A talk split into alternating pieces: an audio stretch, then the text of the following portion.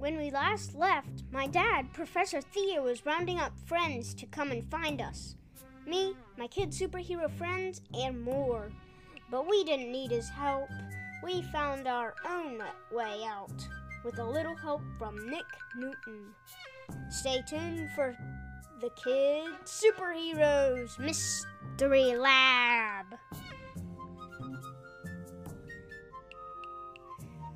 I'm Buck Travers. Welcome to the show. So, there we were in the game, stuck inside a video game, same as Tracy's brother Tanner had been for months. Then Mr. X turned the game off. He had us all in one place. Then he shut us down. For good. Or so he thought. When X turned off his phone, all went black. The floor tilted sideways, and we all fell and landed on some weird contraption. We were all separated, and we fell into big slides like water slides at a splash park, but dry and with spikes coming out of the walls. X had designed it perfectly to destroy us, and his plan almost worked.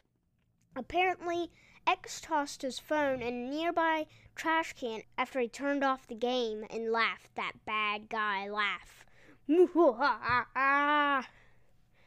That's when Nick Newton appeared. He didn't know he could do force fields yet, we didn't either. That's probably what saved him when he got swallowed by the giant frog on the splendid elementary playground. Anyway, Nick was walking along, spying on X. He's the only one now, other than Tanner Max and a top secret group of X's whiz kid minions that knows who X is. He was following him, saw him throw the phone away. Then, when X was gone, Nick ran to the trash can, picked up the phone, and tried to turn it on.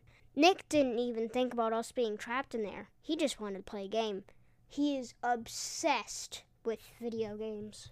The phone wasn't working, so Nick shook it and tapped the screen harder.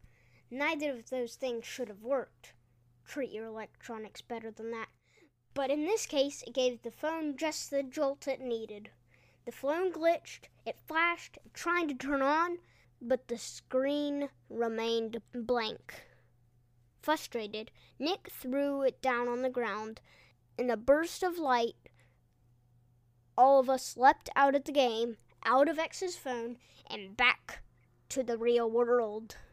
Nick was suddenly surrounded by kid superheroes the Kid Space Force, Kid Explorers, Donnie and Teresa, and those time traveling teens, also known as the T4 group. Tanner and Max were there too, thrilled because they had been trapped, quantum leaping from one game to the next for months. Nick was surprised and suddenly terrified, and that's his fear that caused a force field to form around him to protect him we didn't know he had could do that. He didn't know he could do that. We got him calmed down and the force field went away. Tracy was so happy to see her brother again, and Tanner was thrilled to be back in the real world. We were all happy to be home and safe, and Nick was excited about his new found superpower. Even more excited to show us who Mr. X is. And stop him, Tanner said once and for all, Max added. But that is a story for another day. And I'll let my dad tell you that one when he is ready. Professor Theo will be back next week for the first of three Halloween specials. We're creeping it real all month long with semi spooky pumpkin spice trick or treat fall themed stories perfect for this time of year.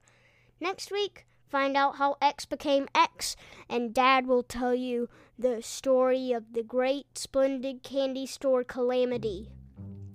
In the meantime, be good to each other. Have a wild and wonderful week, listeners. Professor Theo's Mystery Lab is written and read by Jonathan Joy. And Levi Joy. I'm Rissy Joy. Please rate and review the podcast on iTunes. Spread the word. Tell a friend. If you don't, Professor Theo might zap you into a video game. If he could do that type of thing, I mean.